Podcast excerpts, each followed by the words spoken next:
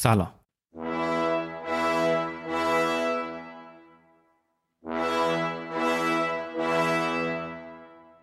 من رام هستم و وقتی این اپیزود منتشر میشه که من دیگه اینجا نیستم.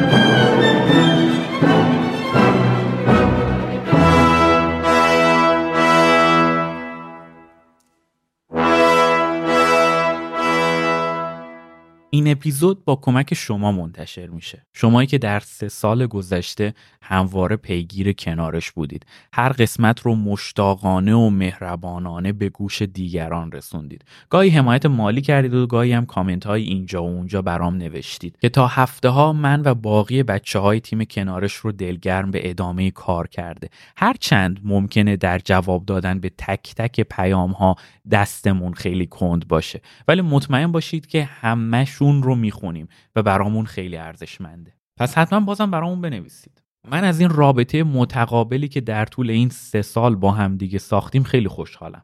لحظات فراموش نشدنی بسیاری در طول این مسیر برای من و باقی بچه ها توسط خود شما ساخته شده که اگه بخوام همش رو به ترتیب بگم باید یه فصل چهارمی به این ماجرا اختصاص بدم. این اواخر وقتی مشغول تهیه و تولید این قسمت بودم توی اکانت اینستاگرام کنارش اعلام آمادگی کردم برای جذب اسپانسر.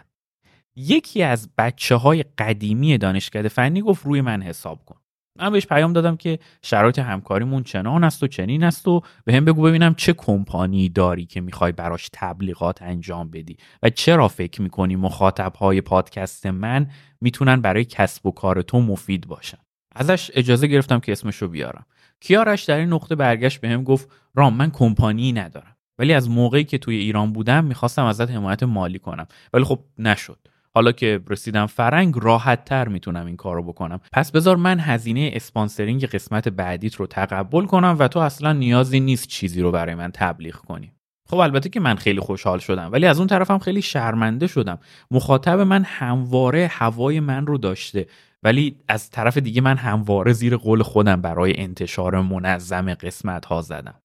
سعی می‌کنم که با بالا بردن کیفیت هر قسمت این انتشار پراکنده رو جبران کنم. بالاخره خیلی از اتفاقها و ماجراهایی که پیش میاد در کنترل من نیست. ولی از طرف دیگه همین ماجراها در واقع شالوده اصلی کنارش میشن.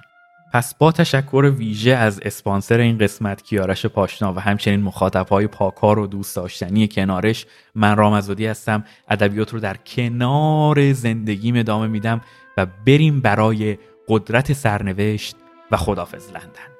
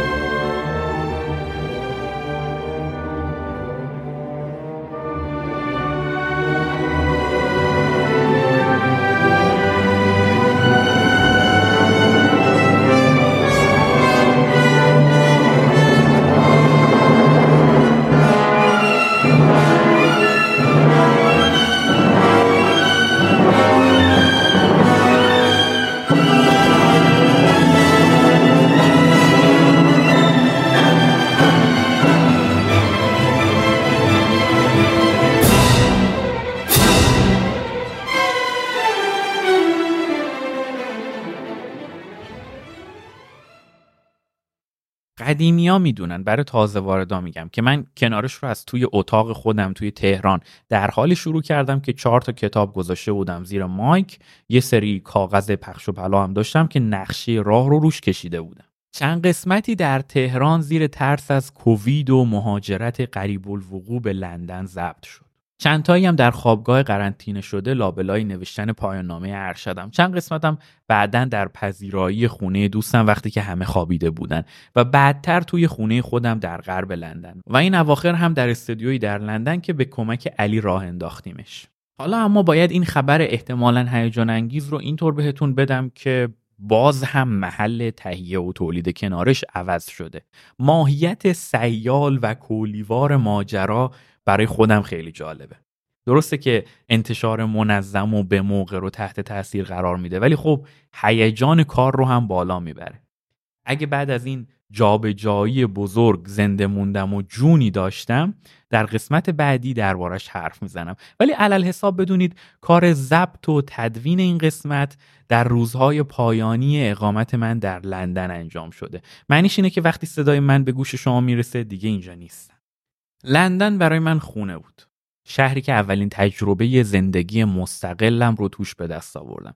جایی که خونه خودم رو داشتم و به فکر آب و برق و گاز و خرید هفتگیش هم بودم.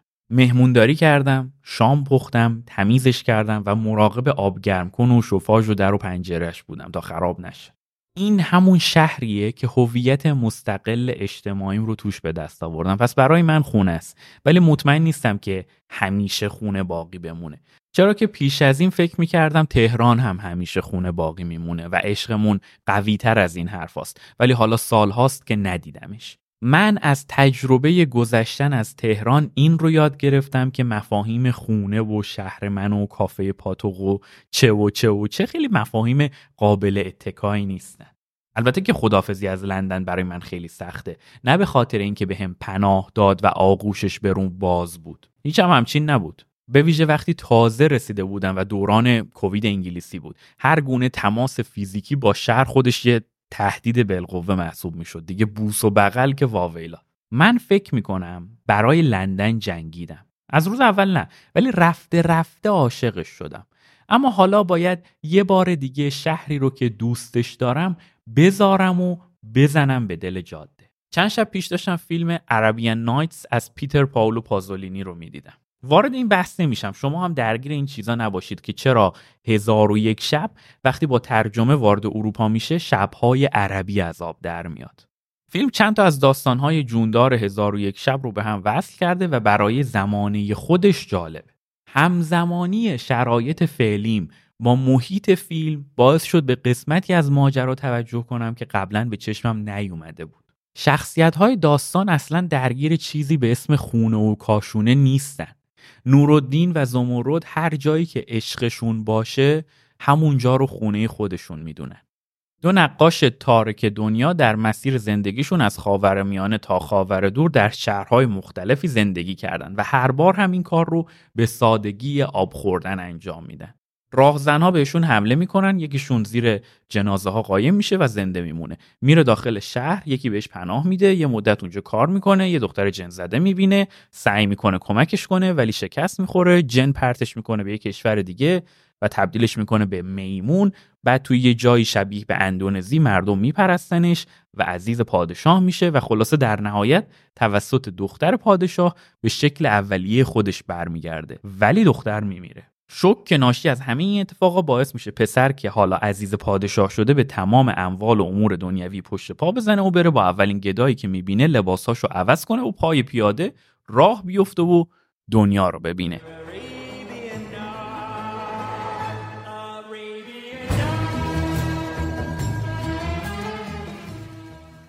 خب پایان بندی عجیبیه ولی همونطور که گفتم به خاطر همزمانی دیدن این فیلم و شرایط فعلیم باعث شد به جای پایان بندی به این فکر کنم که این آدم چقدر ساده تسلیم چیزی به اصطلاح بهش میگن سرنوشت میشه. همه چیزش رو از دست داده و قرار از صفر دوباره شروع کنه و تازه توی شهر و کشور جدید هم رها شده. ولی خب اوکی صبح بیدار میشه و بوم از امروز اینجا خونه جدید منه. شبیه این تجربه رو در کتاب کیمیاگر پاولو کویلو هم یادمه. شاید اصلا شهر من خونه من یه پدیده مدرن باشه حاصل یک جانشینی دائمی ما.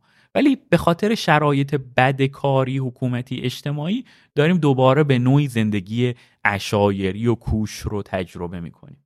این بار به شکل مدرن شده با گرفتن ویزا و فرستادن وسایل با پست هوایی به جای بار اسب و قاطر کردن. ولی خب دیگه مثل زمان نورالدین همینطوری نمیشه یه جنی بیاد و ما رو ببره اونور مرز ول کنه. باید یه دلیلی برای توی هر شهر و کشوری موندن پیدا کرد و دولت خودت و دیگری رو راضی کنی که با این جابجایی موافقت کنه. توی داستان اپرایی که می‌خوام امروز براتون تعریف کنم هم چندین بار جابجایی اتفاق میفته ولی از یه جنس دیگه. حالا می‌رسم بهش. علل حساب باید بگم که قطعی که همون به بسم الله شنیدید اوورتور یا پیش درآمد اپرای لافورزا دل دستینو اثر جوزپ وردیه. خب اپراهای معروف رو که همه شنیدن. منظورم کارمن و آیدا و عروسی فیگاروه. اینا که خیلی دم دستی من می‌خوام توی این قسمت برم سراغ یه اپرایی از اون پشت مشتا. ترجمه لافورزا دل دستینو از ایتالیایی به فارسی میشه قدرت سرنوشت یا نیروی سرنوشت. و جوزپ وردی هم آهنگساز محبوب منه. البته خیلی طول کشید که بهش برسم. بیشتر به این دلیل که دنبال اپرای مناسبی بودم که باهاش داستان رو شروع کنم. شما ممکنه تا اینجای کار که رسیده باشید یه نتیجه گیری شتاب زده ای بکنید که خب پس رام می‌خواد درباره تاثیر سرنوشت و احتمالا قدرتش حرف بزنه. باید بهتون بگم که مطلقا چنین نیست. هر کس می‌تونه تفسیر خودش یا بهتر بگم روایت خودش رو از داستان اصلی داشته باشه.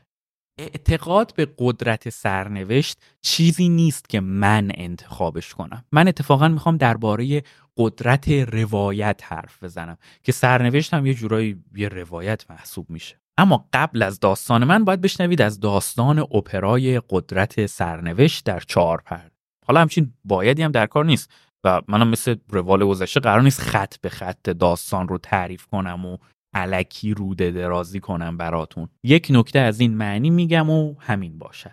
راستش رو بخواین درباره این اپرای خاص حتی اگه بخوام هم نمی‌تونم همه جوانب ماجرا رو تعریف کنم.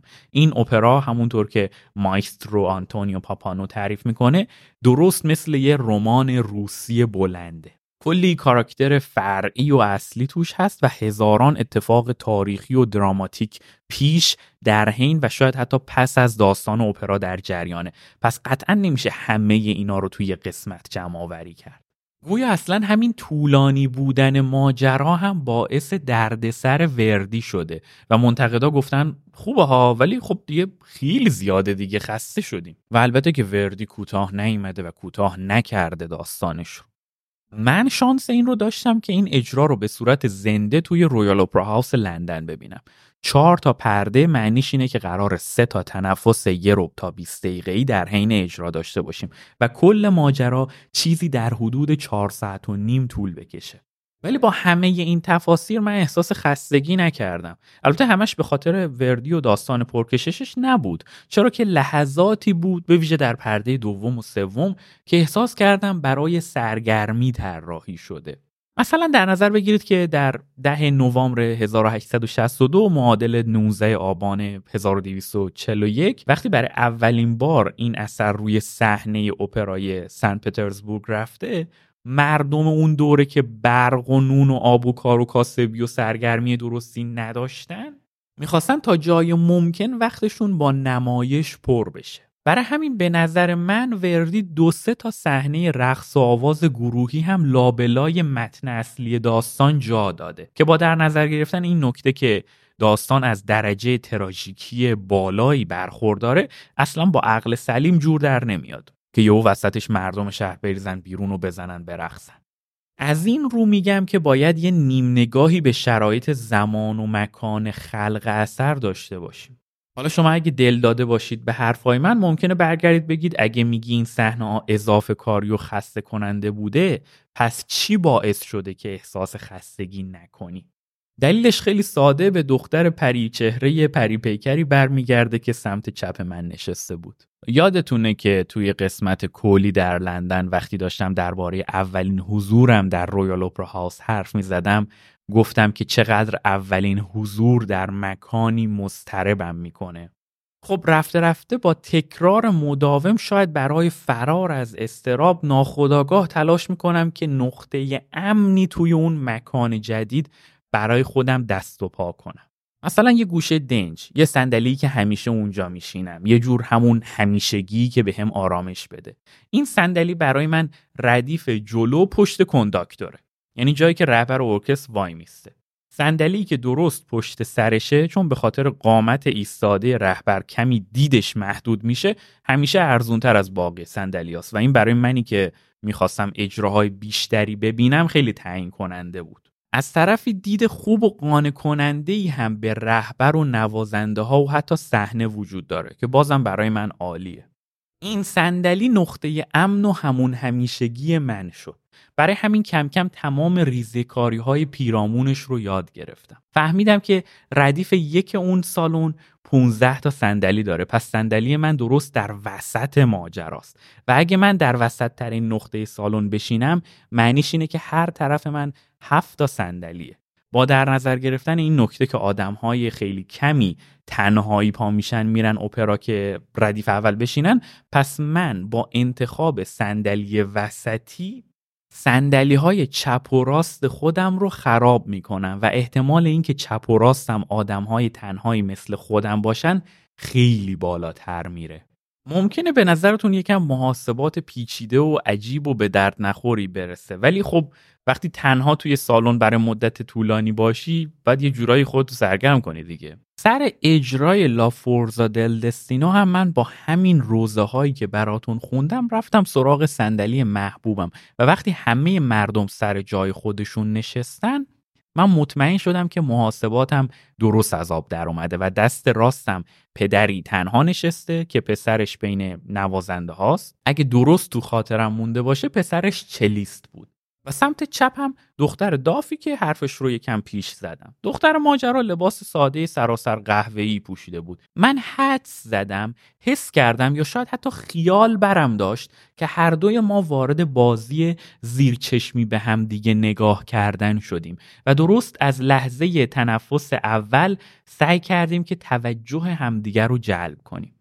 من کاغذ و خودکار در آوردم و تونتون به فارسی خرچنگ قورباغه درباره جزئیات صحنه ها یادداشت برداشتم. دختر داستان هم کتاب قطوری از کیفش در آورد و طوری که کتاب توی دید من باشه شروع کرد به خوندن. البته نشد که جلدش رو ببینم و بفهمم چی می‌خونه. با خودم فکر کردم واقعا در حالی که همه حضار از تایم تنفس برای نوشیدن و معاشرت با هم یا دست کم عکس گرفتن در سرسرای شیشه با شکوه اپرا هاوس استفاده می‌کنن.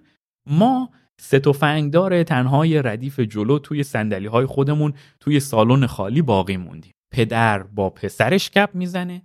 من نوت برداری می‌کنم و این دختر کتابی به این کلفتی دستش گرفته. همگی به نوعی عجیب غریب هستیم. ولی هر جوری حساب می‌کردم کتاب خوندن در بازه تنفس 20 دقیقه اجرای اپرا عجیب ترین بود. برای همینم فکر کردم شاید باید سر صحبت رو باش باز کنم و ازش بپرسم چی داری می‌خونی که در چنین شرایطی بیخیالش نمیشی؟ خب البته که این کار نکردم. کمروتر از این حرفام که با غریبه ها وارد صحبتی بشم که خودم شروع کنندش باشم. اما اون لحظه یه فکر احمقانه داشتم که اگه سرنوشتی در کار باشه ما ممکنه توی راه برگشت سوار یه متروی مشترک بشیم و دیگه اونجا واقعا امر بر من مشتبه میشه که باید سر صحبت رو باز کنم.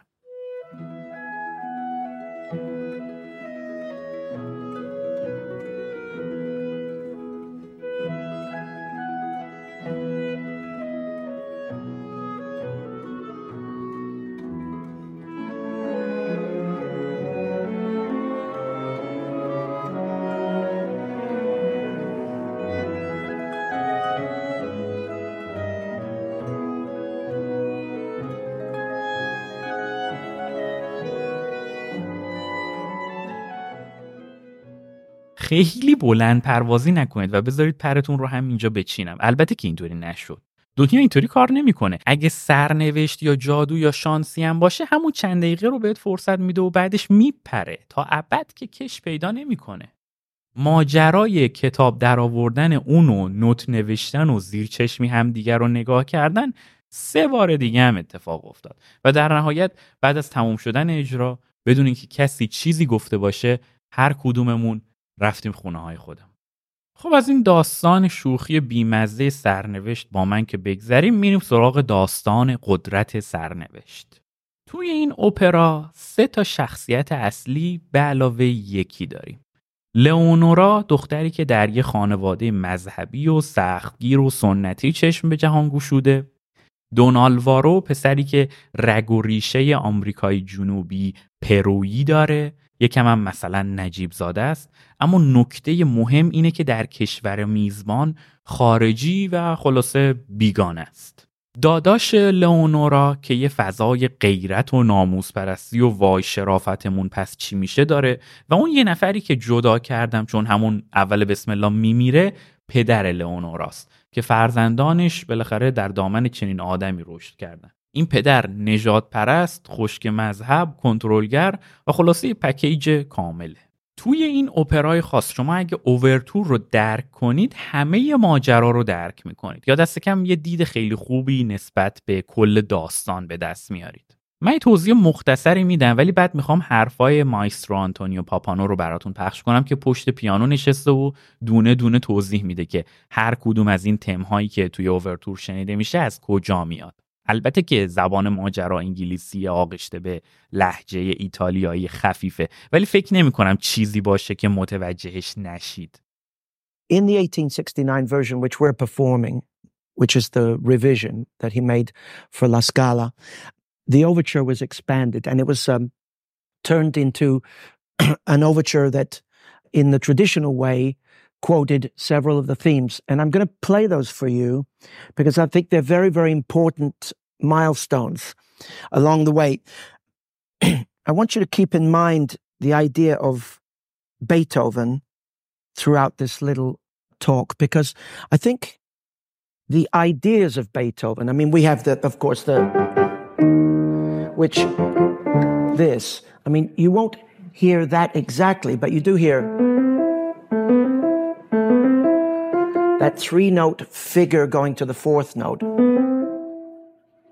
It also becomes.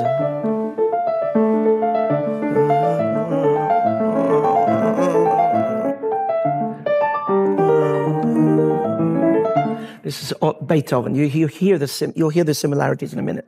But this knocking at the door, the knocking of destiny, if you like.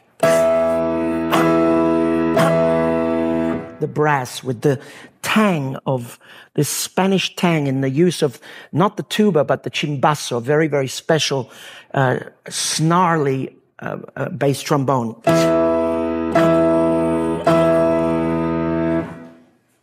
And then.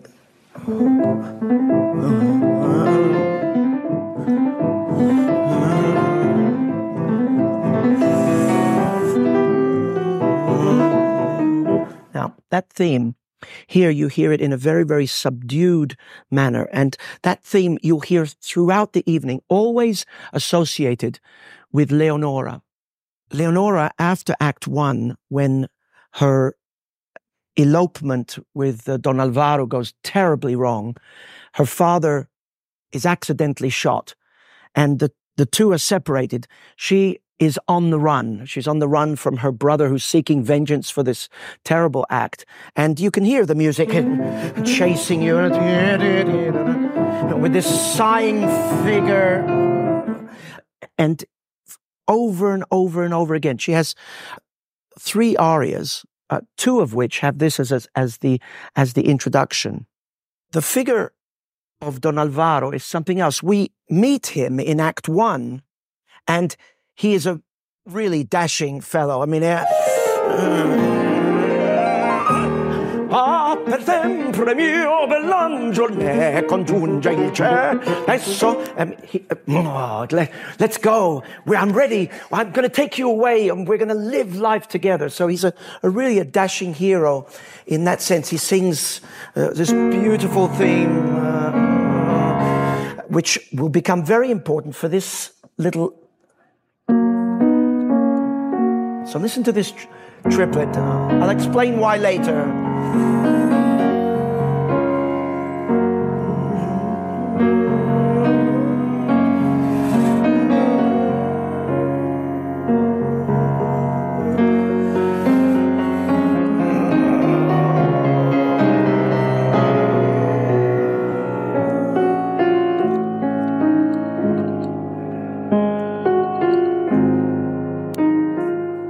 God will smile upon us and in our delight together.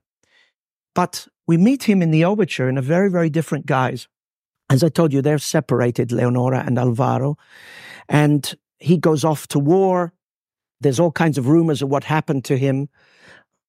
But later he joins a monastery. He gives up this life of struggle and of conflict and you'll hear in this very, very sad theme, very well known because it's been used in the movies so often, but it has a melancholy yes.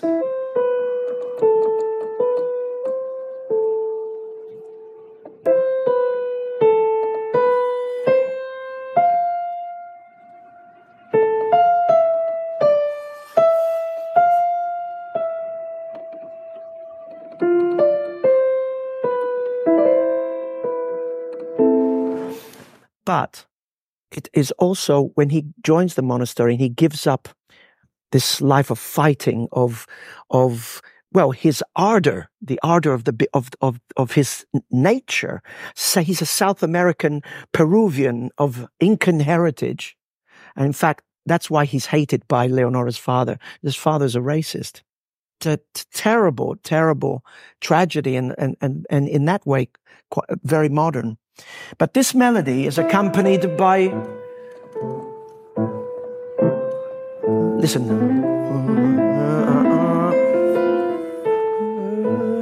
It's like he can't escape this.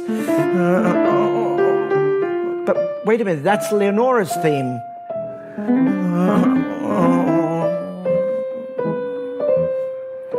But that's about as close as they get to being really together, except in the in the first act.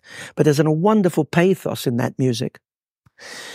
Most of the utterances of Leonora are prayers. And this is very important to know because here in this prayer, she, she talks to God in, and there's a, a nobility and an idealism in these beautiful arching phrases.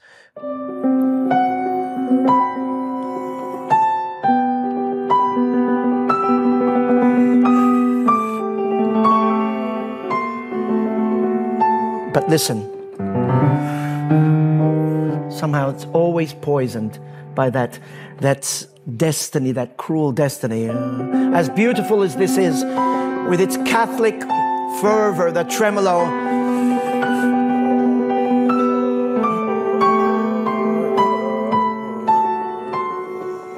you hear those accents.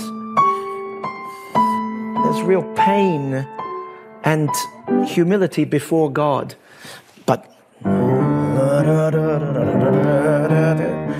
Verdi mixes these themes together so beautifully and so dramatically.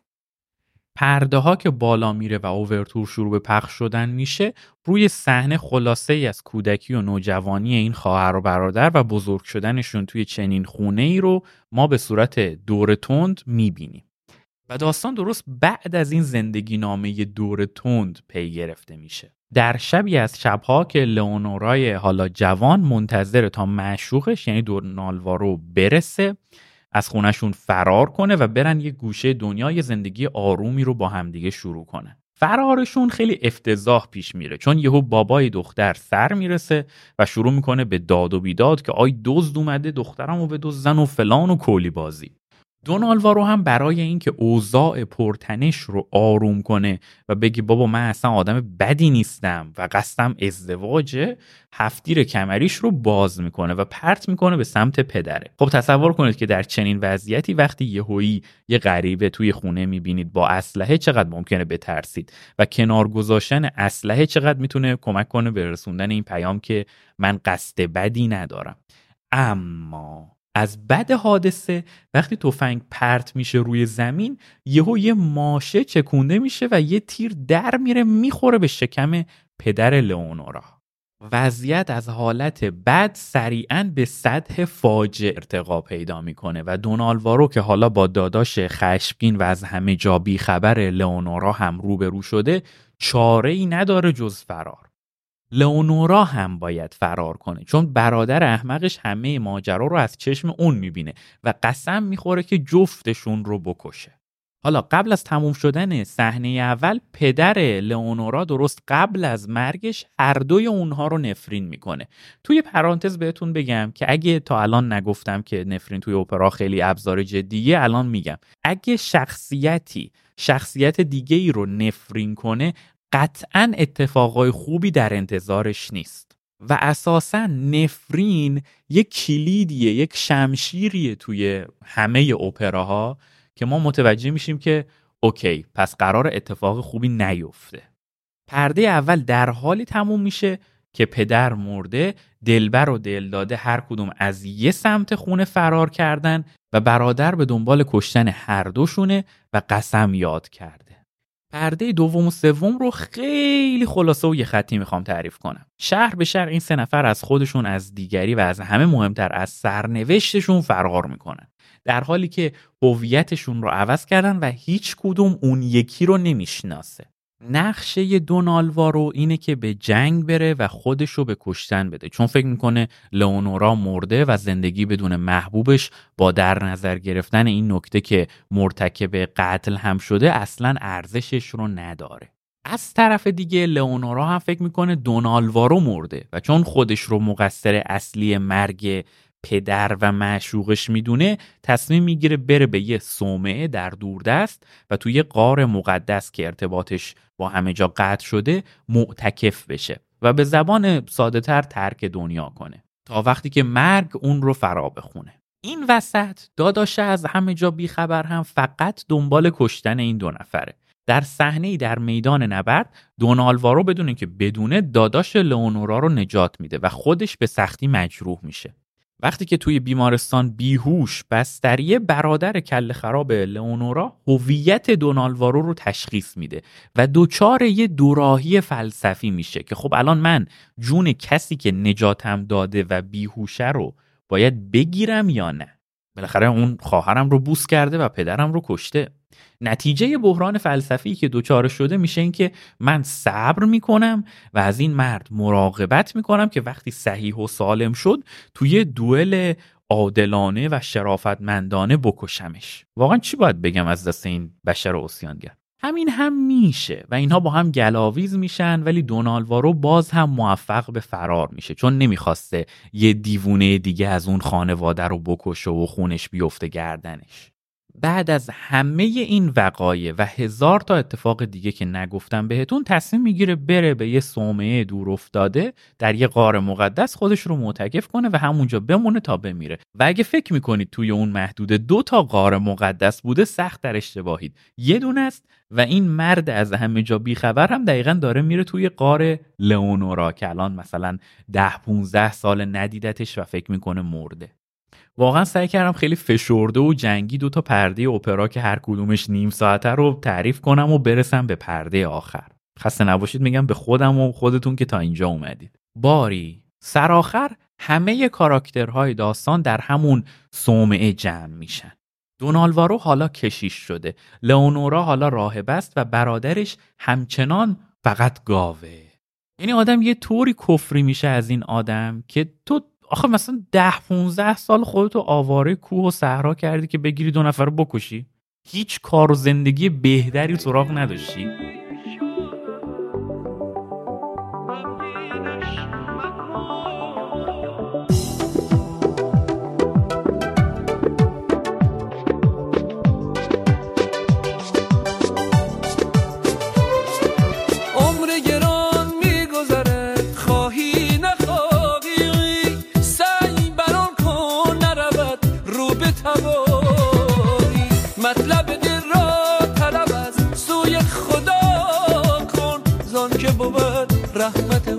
او لایتناهی هم کم صفا کن رنج و غم رها کن. اگه نباشه دریا به قدر اکتفا کن. آب کم صفا کن گذشته رو رها کن. اگه نباشه دریا به قدر اکتفا کن. به قدر اکتفا کن. خب البته اون موقع معین نبوده که این آدم رو روشن کنه. الان که دیگه همه روشن و بلا و سیاسی و زرنگ شدن. به هر روی. این داداش حیفنون شروع می‌کنه به کشتی گرفتن و شمشیر و تفنگبازی با دونالوارو پدر روحانی هم از خجالتش در میاد و می‌زنه زخمی و زیلیش می‌کنه. لئونورا تازه وقتی صدای درگیری این دو مرد رو میشنوه از توی قارش میاد بیرون و همه می‌فهمن که اینا تمام مدت یه جا بودن. ولی خودشون از حضور دیگری با خبر نبوده. تو پرانتز باید بگم قدرت سرنوشت. برادر حالا زخمی و همچنان احمق داستان وقتی می‌بینه کاری نمی‌تونه از پیش ببره شمشیرش رو بر میداره و می‌کنه توی شکم خواهرش تا دست کم اونو بکشه و جفتشون میمیرن. دونالوارو هم میمونه با عذاب وجدان مرگ سه نفر از یک خانواده. هرچند که لئونورا پیش از مرگش اعتراف می‌کنه که همیشه دوستش داشته و اون رو بخشیده و وقتی به پیشگاه پدر آسمانی رسید براش طلب مغفرت می‌کنه. پرده ها میفتن و قصه ما به سر می‌رسه.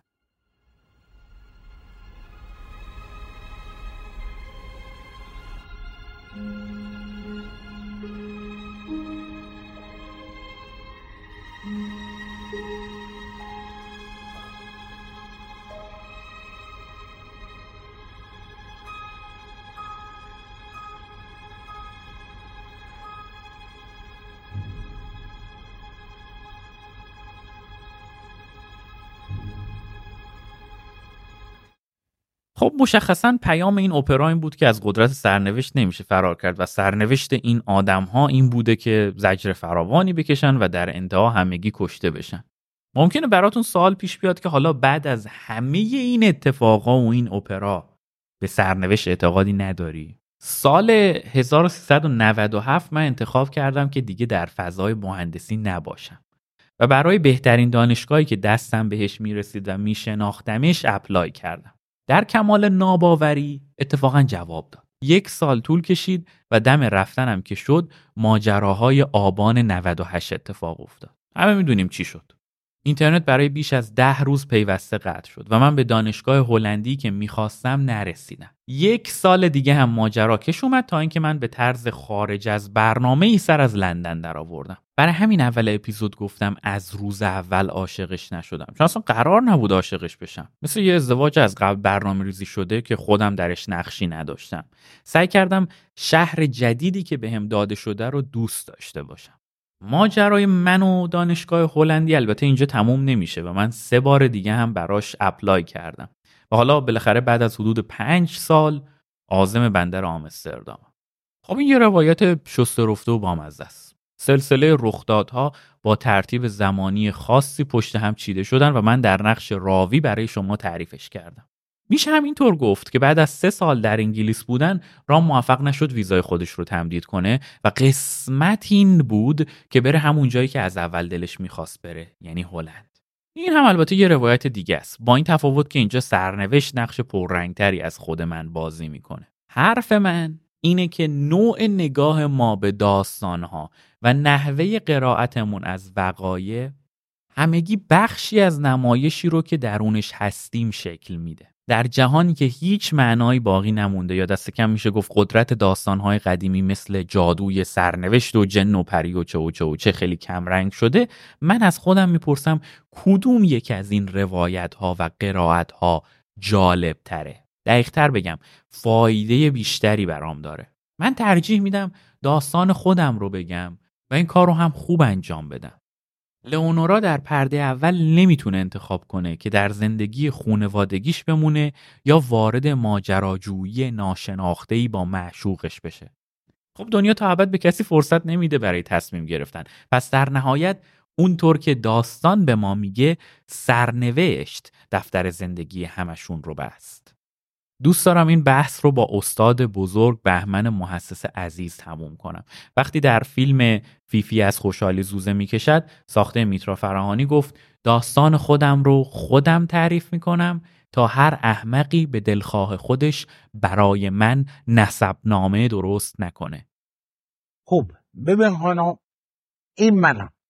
و برای اینکه خیال شما راحت بشه زندگی خودم رو خودم برای شما میگم تا هر احمقی به دلخواه خودش برای من نسب نامه درست نکنه.